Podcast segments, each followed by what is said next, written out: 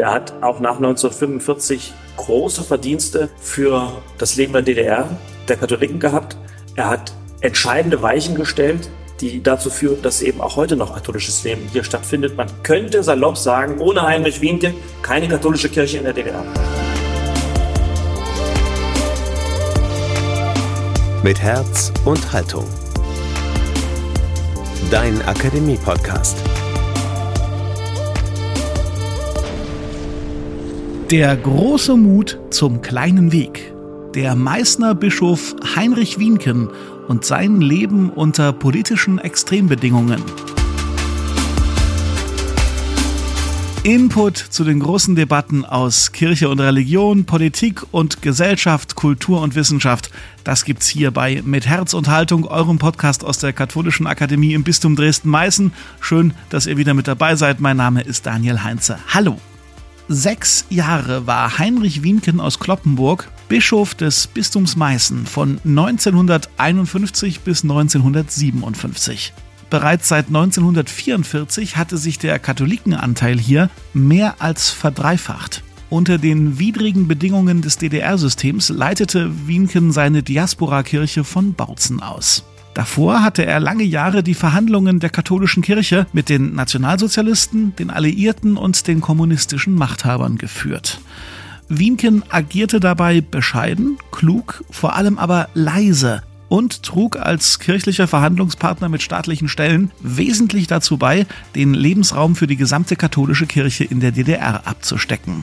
Doch was führte Heinrich Wienken überhaupt auf den Bautzener Bischofsstuhl? Mit welchen Herausforderungen war er konfrontiert? Er, der in vier politischen Systemen als Priester und Bischof agieren musste. Kaiserreich, Weimarer Republik, Nationalsozialismus, S E D-Diktatur.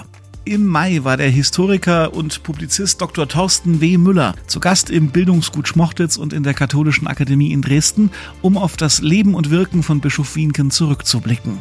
Für Mit Herz und Haltung hat mein Kollege Jonathan Burger nun vor kurzem mit ihm in Leipzig über dessen Biografie gesprochen. Wer war eigentlich Bischof Heinrich Wienken? Jetzt bei Mit Herz und Haltung.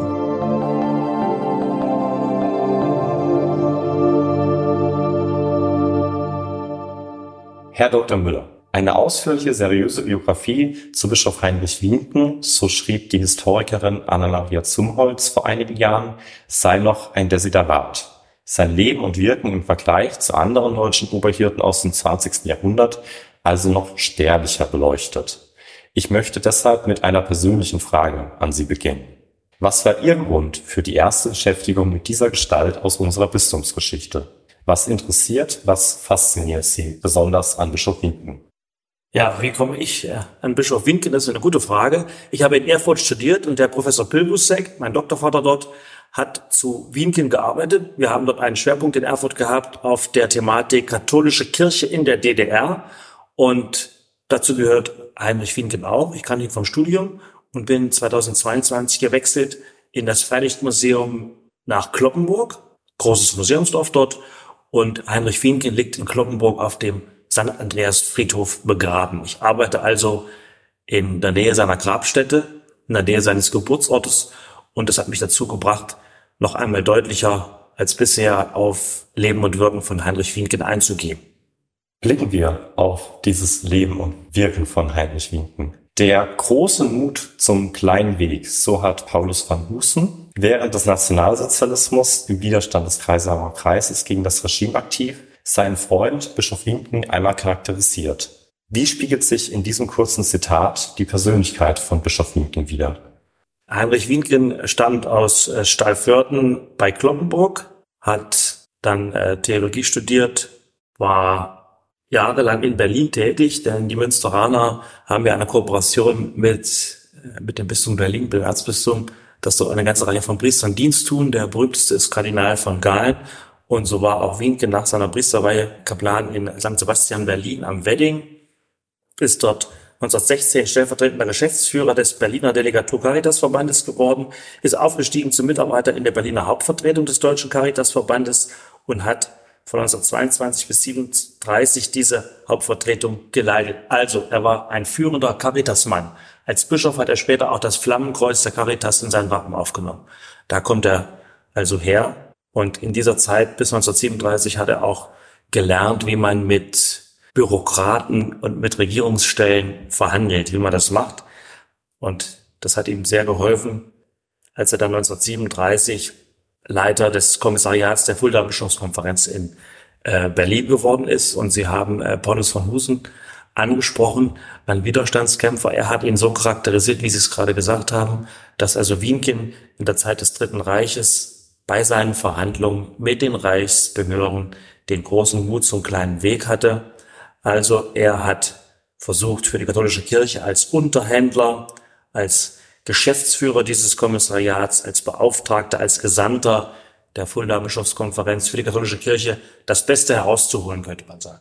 Auf die Zeit des Nationalsozialismus blicken wir gleich noch ausführlicher. Ja. Ich würde gerne noch eine Etappe zurückspringen. Sie hatten es gerade schon angesprochen, nach seiner Priesterweihe führte sein Weg Heinrich Wienken rasch nach Berlin. Er engagierte sich in der Großstadtseelsorge im sogenannten Roten Wedding.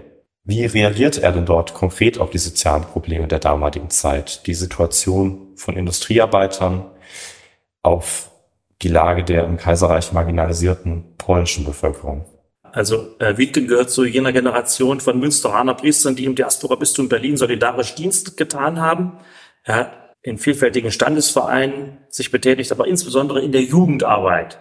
Im Roten Wedding, Sie sagten es schon, wurden viele katholische Arbeiter, die meist aus katholischen Landesteilen wie Schlesien, Westpreußen und so weiter zugewandert waren, in ärmlichen Verhältnissen lebten. Hier wurde er zum Großstadtpriester modernen Stils. Er war Religionslehrer, Jugendpräses, Freund und Förderer des Gesellenvereins, vor allem auch in der Polenseelsorge äh, tätig. Er hat neben seinen sonstigen Aufgaben und dem Schuldienst die männliche Jugend im Aloysiusverein zusammengesammelt, hat einen ausverdienten Eisenbahnwagen als Treffpunkt ermöglicht und Fußball gespielt mit den äh, Jugendlichen. Das ist für heute vielleicht normal, der Pfarrer spielt auch mal Fußball, klar.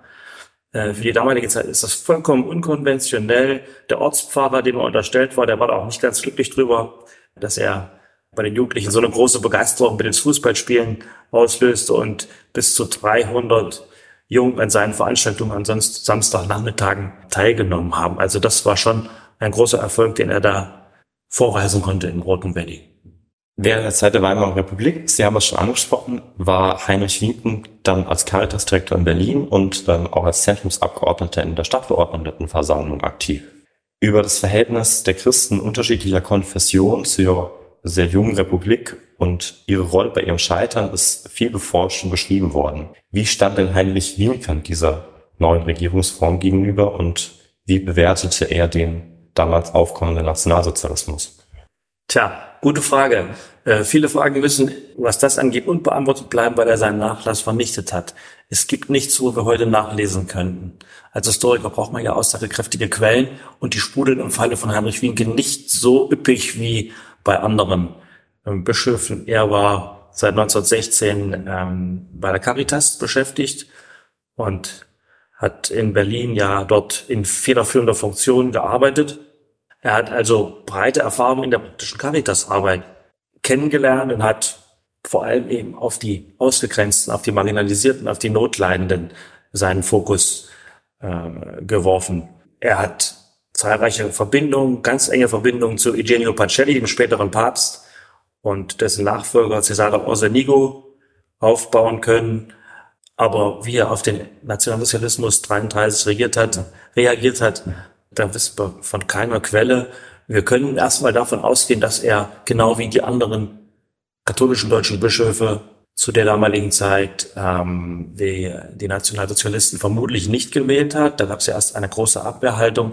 Und als dann neunzehnhundertdreiunddreißig äh, diese Typen an der Macht waren, äh, da ist etwas umgeschwenkt. Da hat man dann gesagt, das ist die von Gott gesetzte Obrigkeit und äh, mit denen müssen wir kooperieren. Und das wird ja sein zukünftiges Aufgabenfeld werden. Nachdem die Nationalsozialisten an die Macht gekommen waren, führte Heinrich Wienken seinen Weg dann erstmals ins heutige Bistum Dresden-Meißen, das damals Bistum Meißen hieß und dessen Sitz sich in Bautzen befand. Er wurde neunzehnhundertfünfunddreißig Koadjutorbischof für Bischof Petrus Legge. Das heißt, für alle Hörerinnen und Hörer, die nicht detailliert im Kirchenrecht bewandert sind, gleichbestellter Mitgehilfe des eigentlichen Bischofs, weil dieser an seiner Amtsausübung gehindert ist und dann nach dessen Amtsende automatisch Nachfolger auf dem Bischofsstuhl. Was waren denn die geschichtlichen Hintergründe dieser Ernennung? Ja, das ist äh, insofern interessant, als der Bischof Petrus Legge im, in Bautzen verwickelt war in einen Devisenprozess. Die Nazis hatten ja viele Anknüpfungspunkte gesucht, um gegen die katholische Kirche vorzugehen, unter anderem eben der vermeintliche Devisenhandel mit dem Ausland. Und da ist Bischof Petrus Legge und später auch sein Generalvikar verhaftet worden.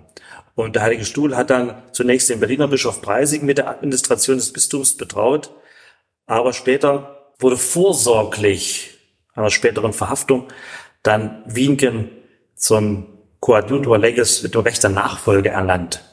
Sollte Bischof Legge noch einmal verhaftet werden, wäre sozusagen, salopp könnte man meinen, ein Ersatzspieler schon dort, der dann eben das Amt des Bischofs übernehmen könnte. Und so ist eben Heinrich Wienken aus Cloppenburg in Münster von Clemens August Graf von Galen zum Priester geweiht worden.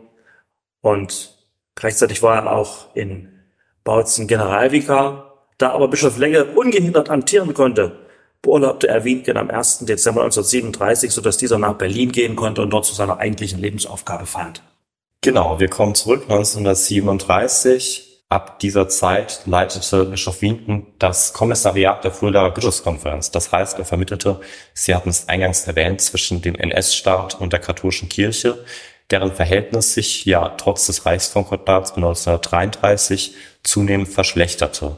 neunzehnhundertsiebenunddreißig, das ist das Jahr, in dem auch die Enzyklika mit brennender Sorge von Papst Pius dem Elften erschienen ist.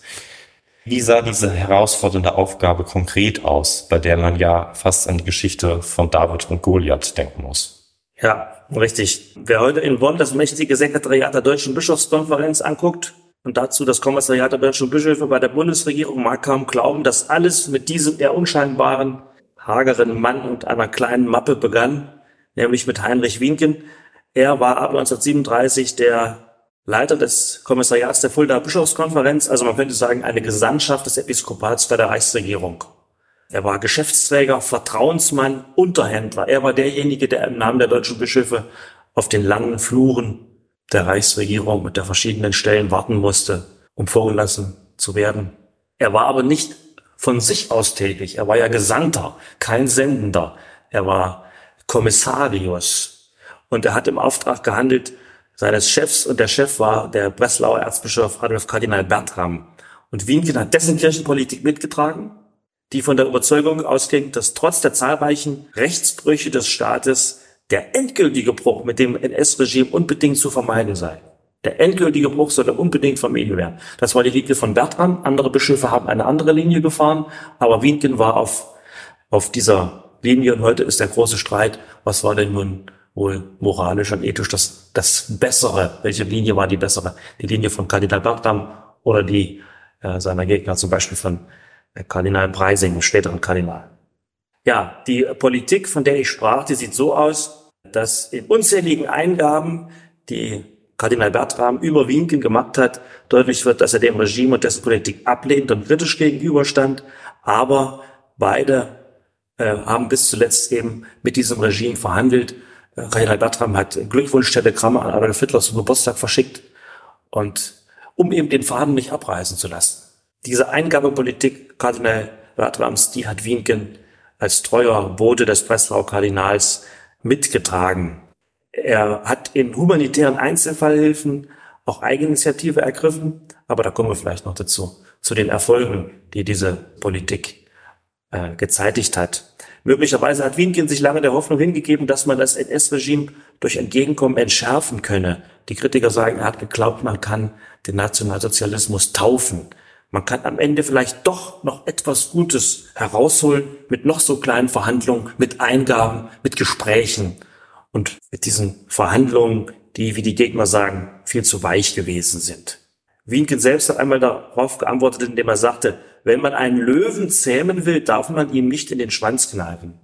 Eine Begegnung, das angemessenere Wort wäre eher Konfrontation, ereignete sich in dieser Zeit auch zwischen Bischof Wienken und Adolf Eichmann, einem der Hauptorganisatoren der Shoah, des Massenmords der Nationalsozialisten an den europäischen Jüdinnen und Juden. Wie kam es zu dieser Begegnung und was konnte Bischof Wienken zugunsten von verfolgten Jüdinnen und Juden erreichen? Ja, Wienken hat sich für, für Nicht-Arier, für Juden, politische Gefangene und andere eingesetzt. Er hat äh, da auch nicht gescheut, mit dem Leiter des Judenreferates Adolf Eichmann zu verhandeln. Wenn es um die Menschenleben ging, hat er es zusammengetan mit seinem evangelischen Amtskollegen. Im Oktober einundvierzig sprach Wienken zusammen mit diesem Schöneberger Pfarrer Adolf Kurz bei Eichmann vor. So konnte Kurz die neunzehnhundertneununddreißig für die aus dem öffentlichen Schulwesen als Juden vertriebenen christlichen Kinder jüdischer Herkunft eingerichtete Familienschule Oranienburger Straße vorerst weiterführen. Das war ihr Anliegen. Sie wollten diese Familienschule Oranienburger Straße eben nicht schließen. Deshalb haben die beiden Vorsprache gehalten bei Eichmann. Die Schließung war also angeordnet und konnte durch die Intervention dieser beiden Herren bei Eichmann verhindert werden.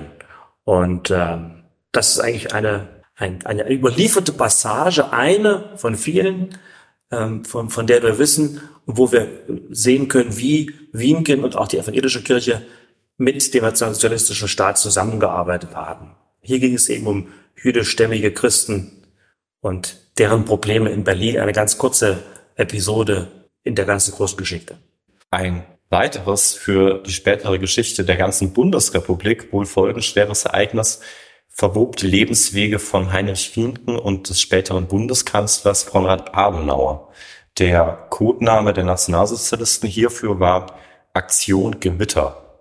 Was hatte es damit, mit dieser Aktion Gewitter auf sich? Ja, die Aktion Gewitter von neunzehnhundertvierundvierzig war eine große Verhaftungswelle der Gestapo nach dem gescheiterten Attentat vom zwanzigsten Juli vierundvierzig auf Adolf Hitler, äh, bei der ehemalige Funktionäre und Mandatsträger einiger Parteien der Weimarer Republik verhaftet wurden. Darunter befanden sich eben auch Sozialdemokraten, Gewerkschafter, liberale Kommunisten, Zentrumsabgeordnete. Viele sind verhaftet worden, wenige sind, wurden hingerichtet. Und unter diesen Verhafteten war eben auch Konrad Adenauer. Und äh, man wusste ja nicht, was passiert mit diesen Verhafteten. Und da hat sich der Kölner Kardinal Frings für Adenauer eingesetzt, um ihn dort wieder herauszubekommen aus dem N S-Gefängnis. Und wie hat er das gemacht? Er ist nicht selbst hingefahren nach Berlin. Nein, er hat eben Heinrich Wienken geschickt. Er sollte verhandeln und sollte Vorsprache im Reichssicherheitshauptamt nehmen, um Konrad Adenauer dort wieder herauszuholen. Gott sei Dank hat er das getan, sonst hätten wir vielleicht keinen ersten Bundeskanzler gehabt. Jedenfalls nicht mit diesem Namen. In der Nachkriegszeit, der Zeit der sowjetischen Besatzungszone und der entstehenden D D R, ist der Name von Heinrich Wienken dann mit der Aufbauleistung von Institutionen verbunden, welche unsere Arbeit in der Katholischen Akademie noch heute begleiten, wie der Benno Verlag in Leipzig oder die katholische Wochenzeitung Tag des Herrn. Wie positionierte sich Bischof Wienken in dieser Zeit gegenüber den neuen kommunistischen Machthabern? Eine Frage, die ja beispielsweise zwischen ihm und dem schon genannten Berliner Bischof Konrad von Preysing keineswegs unumstritten war. Nein, die Frage ist eben, wie geht man mit totalitären Regimen um? Wie verhandelt man unter politischen Extrembedingungen? Und äh, Wienken ist jemand, der also, wie ich schon sagte, den endgültigen Bruch immer vermeiden wollte und lieber den großen Mut zum kleinen Weg hatte. Und der heißt eben, immer wieder vorsprechen, immer wieder verhandeln. Auch mal ein Glückwunschtelegramm senden, die Regierung kurz mal loben und dann aber die eigentlichen äh, Dinge vortragen, die man vortragen will.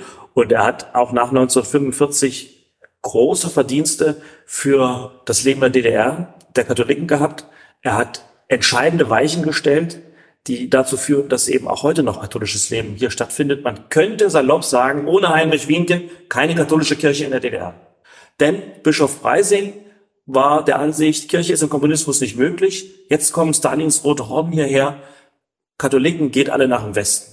Hier ist es überhaupt nicht möglich. Er sah keine Überlebenschance für eine katholische Kirche in der D D R. Das war seine Grundhaltung. Heinrich Wienken hat das vollkommen anders gesehen und andere Bischöfe dann auch, besonders Bischof Westkamp. Und Wienken hat erfolgreich verhandelt mit dem Alliierten Kontrollrat, mit der sowjetischen Militäradministration, der Regierung der D D R, mit der S E D und der C D U.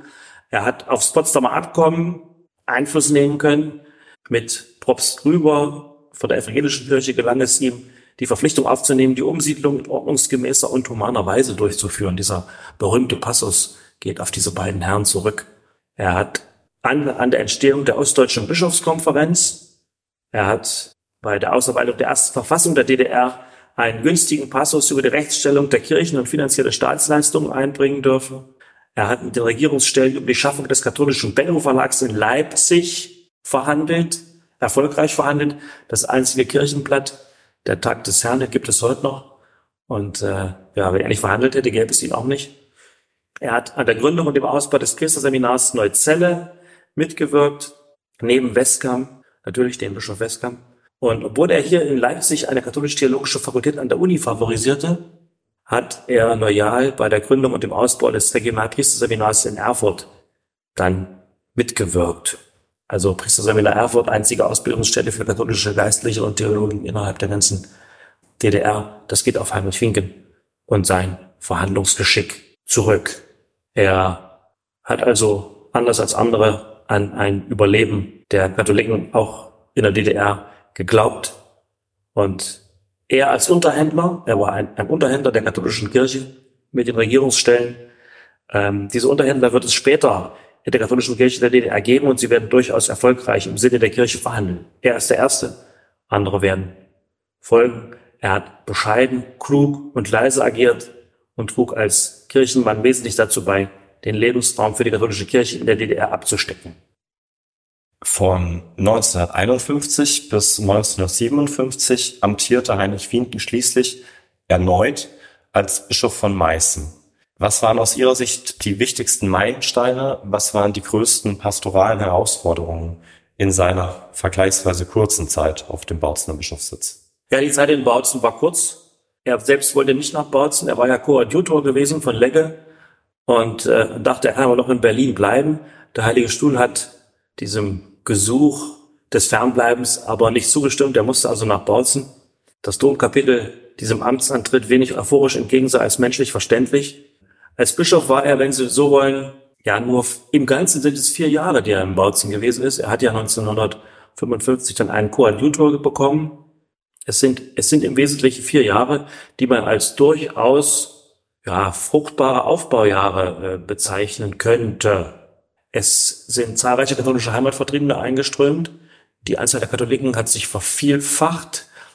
Die katholische Infrastruktur reichte nicht aus. Es kam zum Ausbau der Kirchengebäude. Es gab zahlreiche Neubauten, Neugründungen von Seelsorgestellen, Pfarrvikarien. Das alles kann man schon als durchaus fruchtbare Zeit ansehen. Bautätigkeit, lebhafte Gemeindearbeit auf allen Gebieten.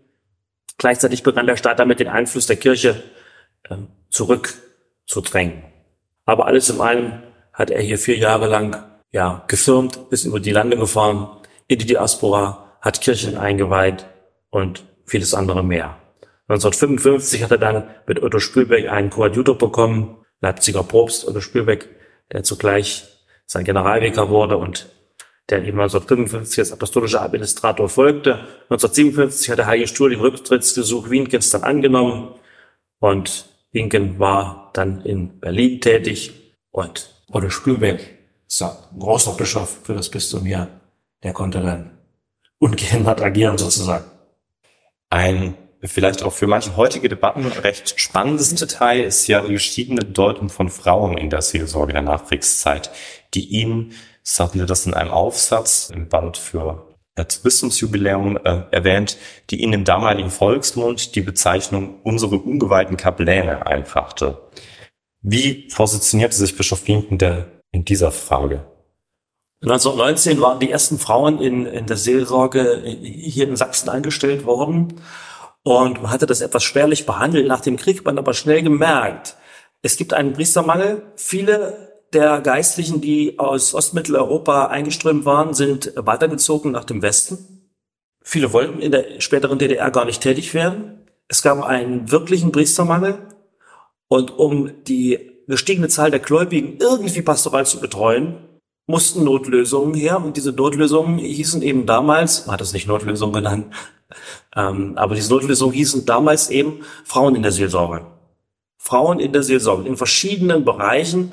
In der späteren D D R hieß es ja Seelsorgshelferin, Gemeindereferentin und dieser Beruf ist dann zunehmend etabliert worden.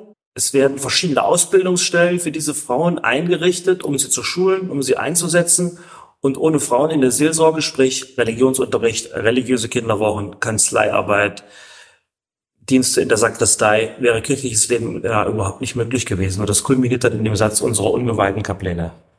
Aber der Heinrich Wienken war natürlich weit von diesen Diskussionen, die wir heute führen, entfernt. Ne? Eine Frage zum, zum Abschluss. Was, was wären denn Ihre Desiderata für weitere kirchengeschichtliche Forschung? Was an Leben und Wirken von Bischof Wienken verdient noch genauer ausgeleuchtet zu werden? Es gibt ein Buch, eine Monographie über Heinrich Wienken, von Martin Höllen geschrieben, in den achtziger Jahren. Seitdem ist viel passiert. Die Grenzen zwischen den beiden deutschen Staaten sind gefallen. Man kann auch in D D R-Archiven forschen, mehr als das äh, Martin Höllen gekonnt hat in den achtziger Jahren. Das würde ich erst mal sagen. Wir müssen also unbedingt die Stasi-Akte, er ist einer der Ersten, der eine Stasi-Akte bekommt, die muss angeguckt, ausgewertet werden. Das hat der Professor Pilbussek in Erfurt schon getan. Es muss vielmehr das Leben Heinrich Wienkens in der späteren D D R nochmal auf einen Leuchter gehoben werden. Ich sagte ja, dass da durchaus fruchtbare Ansätze sind. Man muss viel mehr als bisher von zu holzschnittartigen Zuschreibungen absehen. Es hieß ja immer, Heinrich Wienken hat mit den Nazis verhandelt, der braune Heinrich. Heinrich Wienken hat mit den Kommunisten verhandelt, der rote Heinrich. Ja, eben, die Kritiker sagen, er hat einen Staatsoptimismus gepflegt. Er war zu sehr staatsbeflissen, hat sich zu tief verneigt vor den jeweiligen Regierungen. Und das müsste man eben nochmal genauestens untersuchen. Stimmt das wirklich? Für dieses Wirken in der katholischen Kirche in der D D R kann man nur sagen, er hat ganz hervorragend verhandelt. Wenn er nicht gewesen wäre, gäbe es keine katholische Kirche in der D D R, vielleicht auch nicht mal hier die großen Gebäude in Leipzig, die da stehen. Herr Doktor Müller, herzlichen Dank für Ihre Zeit und das Gespräch. Gerne, danke.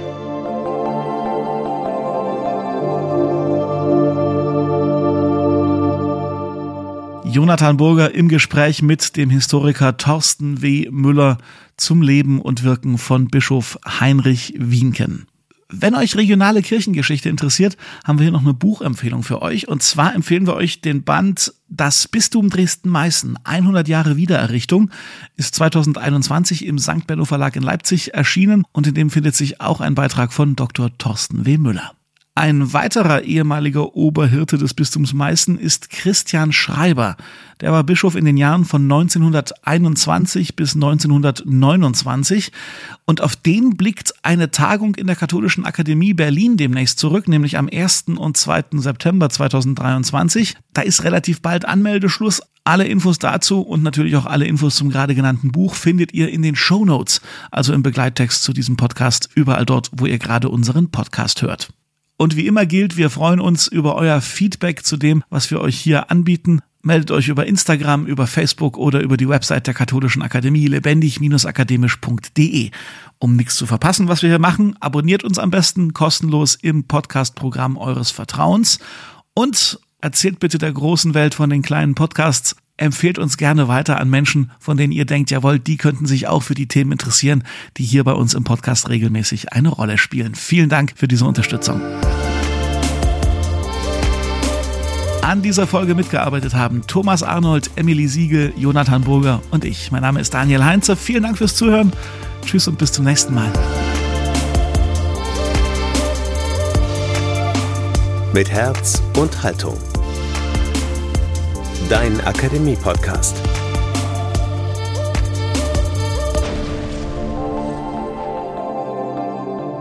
Ein Angebot der Katholischen Akademie im Bistum Dresden-Meißen.